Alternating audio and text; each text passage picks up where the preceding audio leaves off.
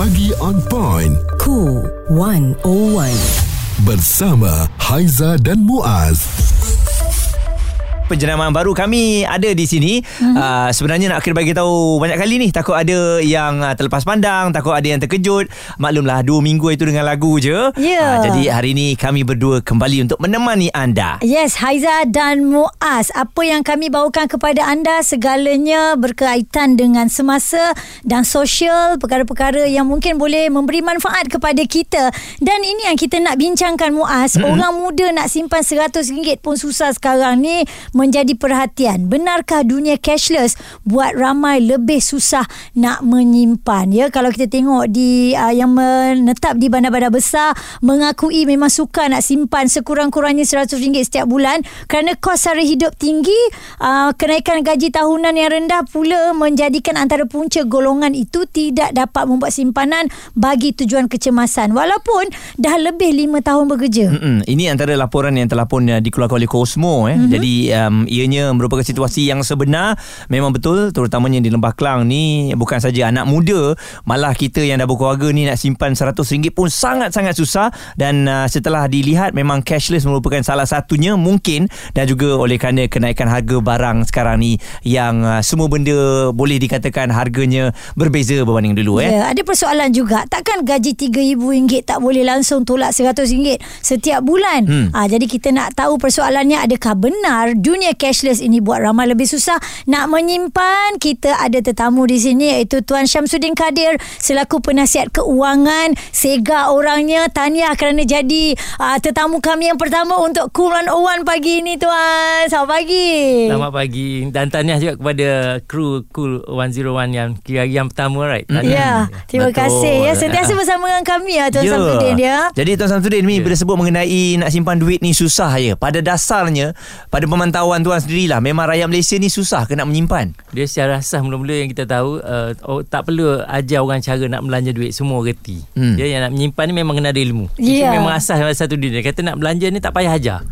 Sendiri reti nak nak belanja right? Automatic tapi nak kan? menyimpan tu yang kena belajar. Jadi kalau kat Malaysia ni kita tengok tambah dengan zaman apa cashless ni memang susah lah nak menyimpan. Sebab kalau zaman dulu kita tengok kita simpan bawah bantal pun nak membeli kedai buka pukul berapa nak keluar bandar jauh nak dulu kan tunggu kalau tengok kita tengok lama lah lepas merdeka kan nak tunggu bas dah datang baru nak pergi ke bandar right? nak pergi belanja Uh, lepas tu uh, lepas dah ada kereta ada apa kita tengok nak pergi pasar pun ada waktu pukul 10 pagi 9 pagi baru buka. Hmm. Lepas tu pun sampai 9 malam je. Contoh kita duduk rumah Eh dah 8.59 Nak pergi? Nak keluar rumah Tak, tak ada dah. duit Tak sempat dah Duit ha. tu dapat diselamatkan Untuk esok sampai pukul 9 Sekarang hmm. ni Cashless ni Kat handphone kita 24 jam. Sampai ke bilik tidur Ada setengah orang dalam toilet pun Ada buat order lagi online. Betul. Ya, jadi, 24 jam ha, 24 jam. ha. Jadi itu yang menyebabkan Semakin susah Semakin uh, I mean tough lah untuk orang muda dan orang yang berumur pun untuk menyimpan duit. Hmm. Uh, kalau tak dia uh, tak belajar cara nak menyimpannya. Okey, kami faham masalah anda. Ya, ini yang mungkin anda borakkan dekat kedai kopi ke ataupun sesama kawan-kawan. Hmm. Eh, kau RM100 susah tak nak simpan? Mesti akan tanya. Memang payah. Perbualan menyeluruh bersama Haiza dan Muaz. Pagi on point, cool 101. Semasa dan social kami bawakan ini perkara yang sangat-sangat rumit untuk kita selesaikan.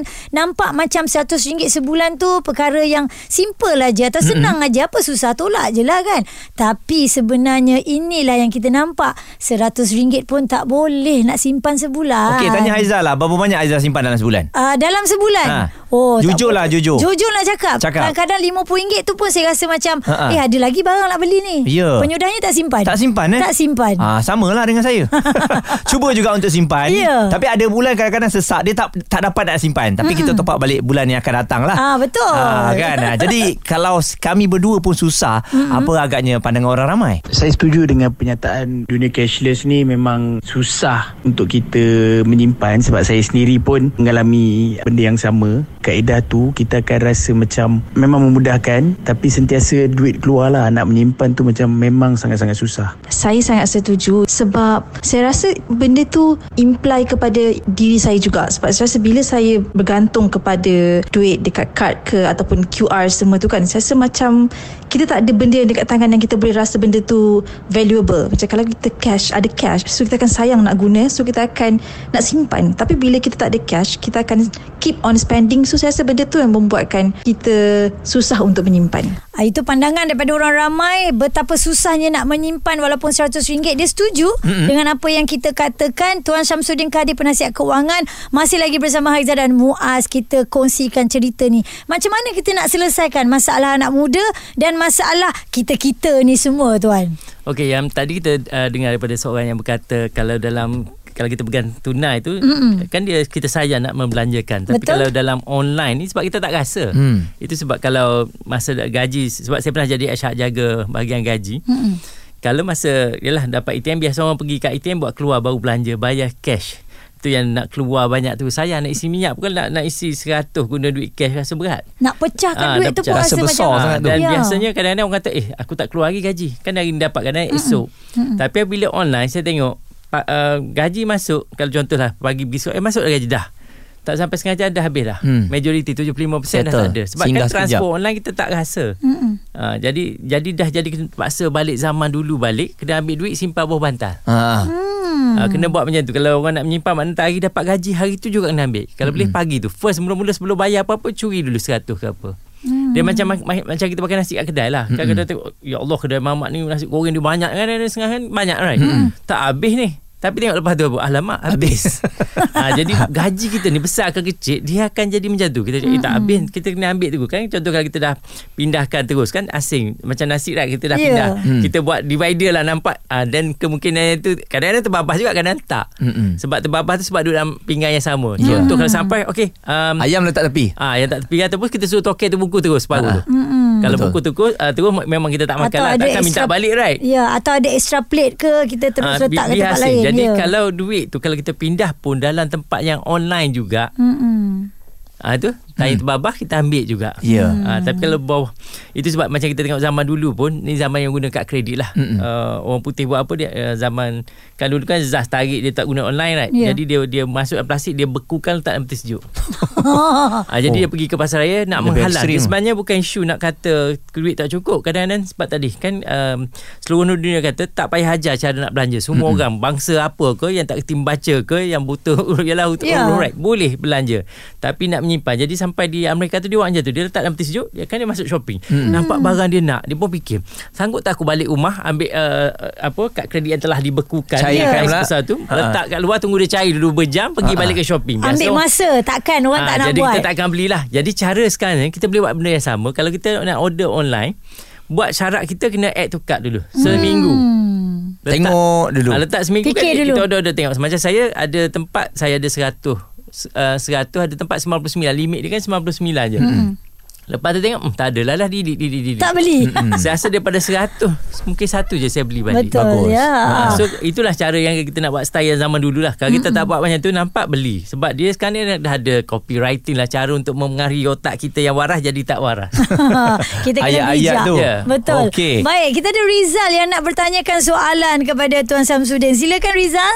Kita nak uh, saya sebagai saya nak tanyalah saya ni baru uh, start bekerja. Uh, so saya saya nak tanya tips yang macam mana untuk saya ni sebagai seorang yang ini di, ni saya uh, lebih kurang ini kerja pertama saya untuk saya menyimpan uh, sebab saya ni seorang yang memang suka memang suka sangat dengan cashless ni lah. Bagi saya memang senang and benda ni sangat-sangat senang untuk saya kalau kita nak berbelanja kan uh, rasa nak berbelanja tu macam ni saya nak ada tips sebagai seorang uh, orang yang baru mula bekerja untuk menyimpan tu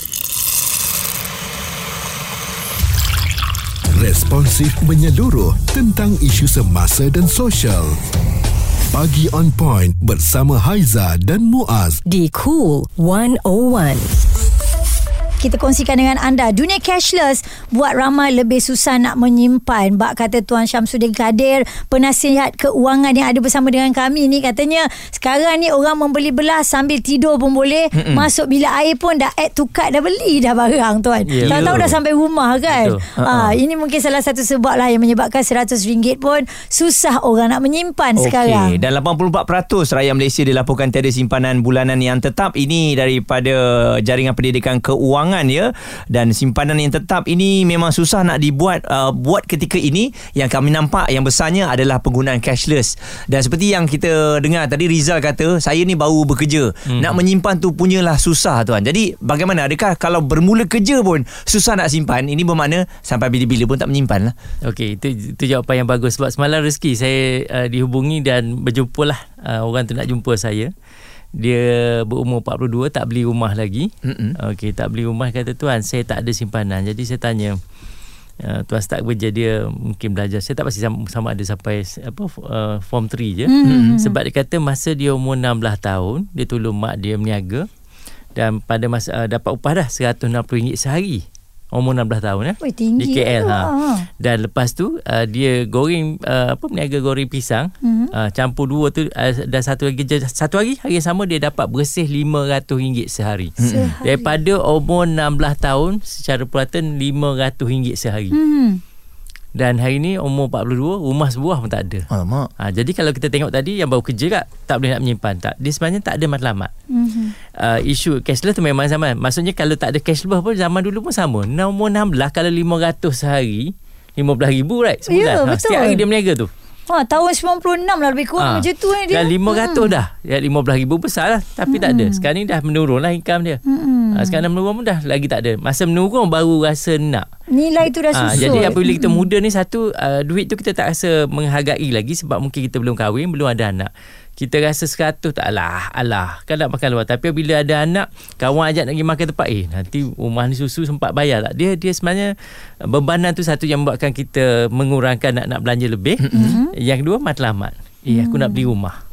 Aku nak beli rumah baru sanggup menyimpan. Tapi kalau kita muda uh, kawan tukar handphone sebab sekarang budaya kan orang pakai Ya. handphone baru kau ada. Kau ada. Hmm. Kau Kau ada. pegang telefon ni tunjuk kau ada. Ha-ha. kita lama-lama kau ada kita, Kita pun pergi geram lah. Ha, ada? ada.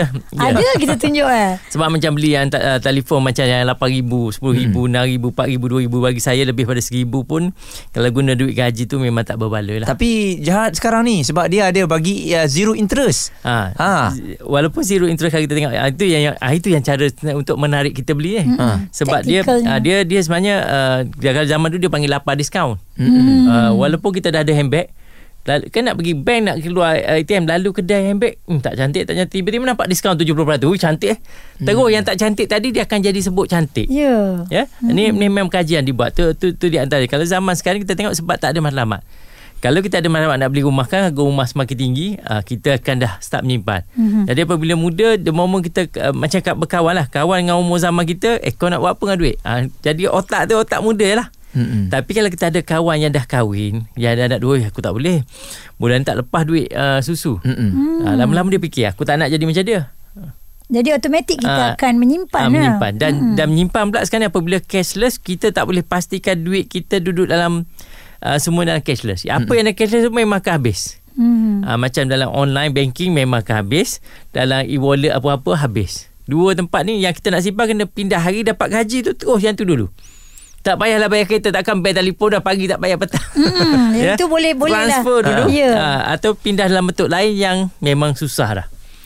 Uh, kalau macam contoh duit uh, Yelah sekarang Kalau kita buat keluar dalam bentuk ringgit juga Saya rasa ada lagi tempat kita boleh membeli right Dengan Mm-mm. cash Setuju. Ah, so uh, maksudnya dia tak boleh duduk uh, dalam uh, apa cash cashless tadi dengan cash. Jangan mm-hmm. ada dua tempat tu. Mhm. Itu langkah pertama. Dan langkah kedua macam saya tadi matlamat nak beli rumah bila?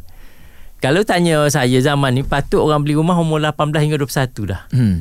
Kalau tidak cucu cicit kita memang akan merempak di negara sendiri. Tak kira negara mana. Kita okay. duduk UK uh, dah merempak dah. Mm-mm. Cucu cicit dia kalau dia tak beli awal eh, sebab di Jerman, di France, di ni 75% rakyat dia menyewa sampai mati. Hmm. So anak muda kena tengok mula-mula rumah dia. Kalau dia dia boleh tak buat target tu memang dia akan kurang belanja. Dia kereta dulu nanti selalunya. Ah itu Ah. daripada dulu sampai sekarang saya tengok kereta tu dan kereta tu dah beli dia tambah pula aksesori. Hmm. Ha, aksesori tu uh, yang jadi kadang dan uh, habis duit banyak. Betul. Ah. Uh, jadi dekat sini kita nampaklah bebanan dan matlamat yang itu dua benda kita kena tengok. Ya betul. Oh, Kalau di- dia ada matlamat kuat memang ah, dengan bebanan yang dipikir bila kahwin ni, ah, tu yang kena kawan dengan orang yang dah kahwin. Orang yang ada anak, oh aku pening kepala dengan anak ni. Tambah kalau kahwin pula dengan orang bercerai, eh, tengok suami aku tinggalkan anak. anak-anak. Ah jadi dia Lagi kalau dia besar ada pengajaran yes. tu ya. Ah, dia kena campur dua. tu. Okey, jadi kena ingat eh berkawan dengan orang berkahwin tu bukan nak jadi uh, orang ketiga. Ya. kena tengok perbelanjaan. Setuju, setuju. Nak belajar dia, nak belajar pada dia. Ha, kena clear benda tu. Sebab orang- Keuangan dia. Sebab orang pandai ni dia belajar pada kesilap, uh, kesilapan yang dibuat oleh diri dia. Betul. Sebab banyak orang tulis orang muda kita kena belajar pada kesilapan. Ha. Uh, bagi saya betul tapi kesilapan siapa yang patut kita belajar? Yes. Orang yang pandai belajar daripada kesilapan diri sendiri. Orang yang bijaksana belajar daripada kesilapan yang dibuat oleh orang lain. Orang yang dah kahwin kan. Lautan di luar sana telah diredahi oleh orang terdahulu. Tak perlu kita nak redah tanya dulu ni. Hmm. Uh, Tuan Muaz dengan Cik Puan Ha. Haizah dah dah melaluinya yang lebih lama hidup berbanding orang umur 18 right. Hmm. Uh, so tanyalah mesti ada benda yang kita tersalah langkah. Betul. Yang dia orang muda tak perlu buat. yang Okey. kita boleh ambil dan apply dalam kehidupan kita. Yes. Suara serta informasi semasa dan sosial bersama Haiza dan Muaz. Pagi on point. Cool 101. kita mulalah menyimpan walaupun uh, RM100 ke RM10 ke susah tapi kita kena cari alternatif ya sebab uh, setiap kali uh, ada semangat itu insyaallah anda boleh laksanakan penyimpanan tu Cantik. Satu hari bulan, dua hari bulan, tiga hari bulan. Gaji dah ada dah. Okey, kita bersama dengan Financial Faiz. J. Faiz Azmi, perancang keuangan dan juga orang yang suka sangat berkongsi tentang keuangan di dalam YouTube beliau. Adakah uh, bila gaji kita meningkat, lifestyle kita juga akan bertukar? Itu memang biasanya Aiza. Uh-huh. Uh, kalau kita dah bagi tahu pun jangan jangan belanja jangan belanja jangan belanja orang tetap akan belanja. Mm-hmm. Uh, dalam bahasa Melayu uh, besar periuk besar kerak lah. Mm-hmm. This is normal untuk semua orang. Even saya pun. Uh, bila bisnes saya bagus terasalah nak buka-buka website kereta, nak upgrade kereta. Kereta tak rosak pun. Tapi kita sendiri rasa macam uh, periuk ni perlu dibesarkan lagi. Uh, kerak dia perlu dibesarkan lagi sebab uh, income kita dah banyak. Hmm. Uh, itu standard untuk semua orang. Uh, dan ini juga yang menyebabkan orang nak menyimpan susah juga eh, walaupun RM100. Betul sebab uh, biasanya masalah dia kita kena cek balik lah perlu tak benda semua uh, ni saya cakap ni dengan uh, saya faham benda memang susah tapi kalau kita tak buat kita akan terasa macam eh kenapa gaji naik daripada RM3,000 jadi RM3,500 contohnya pergi masuk company baru lah Mm-mm. uh, patutnya RM500 tu kalau kita maintain kita punya lifestyle yang sama sebelum ni cuma RM100 lah kita kata. Oh RM100 lah dapat simpan dalam RM3,000 tu. Tapi sekarang dia dah naik RM500 tetap dapat RM100 juga dia yang simpan. Sebab apa? RM500 yang extra tu selalunya telah di uh, ki- kita telah apa argue dengan diri kita eh kita deserve ni untuk belanja RM500 sebulan deserve ni untuk ambil handphone baru dan Mm-mm. bayar pakai ansuran so jadi RM500 tu daripada patut boleh disimpan dia terus jadi pergi dekat tempat lain Ya, jadi hmm. lebih kepada nak reward diri itulah ya. Ya. Ada Ya. lebihnya nak reward, ada lebih je nak reward. Dan Ah. bila sebut mengenai reward ni Orang muda selalu berfikiran sebegitu Kita masih lagi muda Relax Jangan simpan duit dulu Kita gunakan duit yang ada ni Kan muda hanya sekali ha, Pandangan Tuan Mengenai perkara ini Ah, dia macam ni lah. Selalunya yang komen-komen dekat I punya ah, platform-platform YouTube, TikTok semua tu kan. Mm-mm. Semuanya I tengok bila dah umur 30-an ah, barulah nak bercerita. Eh, misalnya tak, tak jumpa channel apa Financial Faiz ni dulu-dulu. Tapi sebenarnya kalau kalau dia dah 30-35 eh, 10 tahun dah dia memang Financial Faiz ada. Tapi ada je majalah kewangan, artikel-artikel kewangan cakap benda sama je. Saya bukannya invent anything new pun. Saya cuma, saya pun dulu membaca. Oh okey lah. Kalau nak menulis, yelah orang, tak, orang dah tak baca sangat lah. Sekarang dah ada media-media uh, video dan radio semua kan. So jadi saya pun pergi buat Financial Faiz supaya orang belajar benda sama. Tapi benda ni dah ada lama. So maksudnya is up to us lah sebenarnya. Maknanya kalau orang tu umur 30-35 dia nak kata baru nak jumpa sebenarnya dia dah jumpa dulu waktu umur 20 dan 25 dia sengaja Dia ignore. Maaf ya. Dia sengaja dia ignore hmm. ha, sekarang ni baru dia terasa. So maksudnya masalah tetap sama. Budak-budak umur 20 dan 25 sekarang ni kan? Dia tak dapat menyimpan ataupun kadang-kadang dia tak kisah pun sebenarnya. Kalau kita tengok banyak eh, sebab ada juga yang datang ceritakan tentang dia punya kewangan. Setiap kali 9 daripada 10 mesti saya boleh cakap kat dia sebenarnya ni boleh potong ni dia boleh potong ni tak penting ni tapi dia akan beralasan eh tak tak ini saya. Tapi satu daripada sepuluh memang susah. Satu daripada sepuluh memang kadang-kadang kita akan nampak oh dia kena bantu mak ayah dia adik-adik yang itu memang susah Ah, itu ada cara lain. Okey, Tuan Syamsuddin masih lagi bersama dengan uh, kita. Jadi mungkinlah um, secara mudahnya untuk kita sama-sama lah kan um, menyimpan ni. At least kalau tak banyak 100 try lah dengan RM50 walaupun dalam keadaan yang serba mencabar ni. Mm-hmm. Okey, di antara benda yang kita boleh buat kalau kita nak tahu kita boleh menyimpan tak, setiap kali kita dapat duit hijau, ah, ni, ni untuk tengok dulu sama ada kita tak boleh menyimpan atau masalah dengan diri kita. Ya, uh, sama ada kos ke uh, apa? Uh, cashless ke ataupun kita. Yang mana yang paling uh, main? Siapa yang salah tu? Ha, okay. Contoh hari ni breakfast. Siapa yang dah breakfast tadi ada dapat dah masa pulang RM5. Kalau Duit dapat duit ada? dan cari tabung. Lepas ni cari terus tabung yang tak boleh dibuka. Ni untuk nak nak tengok sama ada kita memang tak boleh menyimpan ataupun boleh. Hmm. Ya. Cari uh, kalau makan tengah hari hari ni ingat eh petang ke malam ni kalau boleh cuba bagi duit 50. Kan baru dapat gaji right. Hmm. Uh, beli uh, setiap kali kalau boleh uh, 2 3 hari ni cuba bagi duit 50. Lepas tu uh, kan kalau dia pulang balik kan ada duit RM5 tak kira lah sekeping ke dua keping ke. Ya. masuk dalam tabung yang tak boleh dibuka. Eh, tabung tu RM2 3 RM4 je. Uh, apa kedai-kedai yang murah yang RM2 apa semua ada. Uh, masuk dalam tu. Dan cukup sebulan uh, walaupun tak penuh lagi pecahkan tak apa tengok ada duit tak tu kalau ada tu maknanya kita boleh menyimpan cuma perangai kita Ah. Ah. itu itu itu cara asas untuk tengok dulu sama ada betul-betul kos cara hidup naik sangat sampai dah tak boleh menyimpan satu uh, seratus ringgit. Mm-hmm. Tapi kalau ada duit tu boleh. Saya pernah jumpa ada seorang ni GSC pegawai. Dia tak boleh simpan walaupun seratus, ya. Seratus ringgit tak boleh. Jadi saya tahu dah kalau tak boleh simpan uh, seratus ni maknanya dia bukan isu apa disiplin. Sebab saya pun 23 tahun daripada tahun 2020. Sampai kalau orang lahir dah 23 tahun duk you dah. Hmm. Seronok bila kita dapat uh, orang yang hebat bercerita tentang cara nak simpan duit. Mm-mm. Ingat Muaz bermula hari ini RM5 duit hijau tu eh kita Ya. ketepikan dululah eh. Semuanya adalah datang daripada diri kita sendiri. Terima Ya. kasih Tuan Syamsuddin uh, dengan uh, perkongsian ilmu tadi ya bukan mudah untuk kita dapat. Uh, jadi kita harapkan bermula hari ini masih lagi sempat ni kan uh, walaupun dah masuk bulan Julai Betul. kita cuba untuk menyimpan. Ini jaminan masa depan. Pagi on point Cool 101. Bersama Haiza dan Muaz.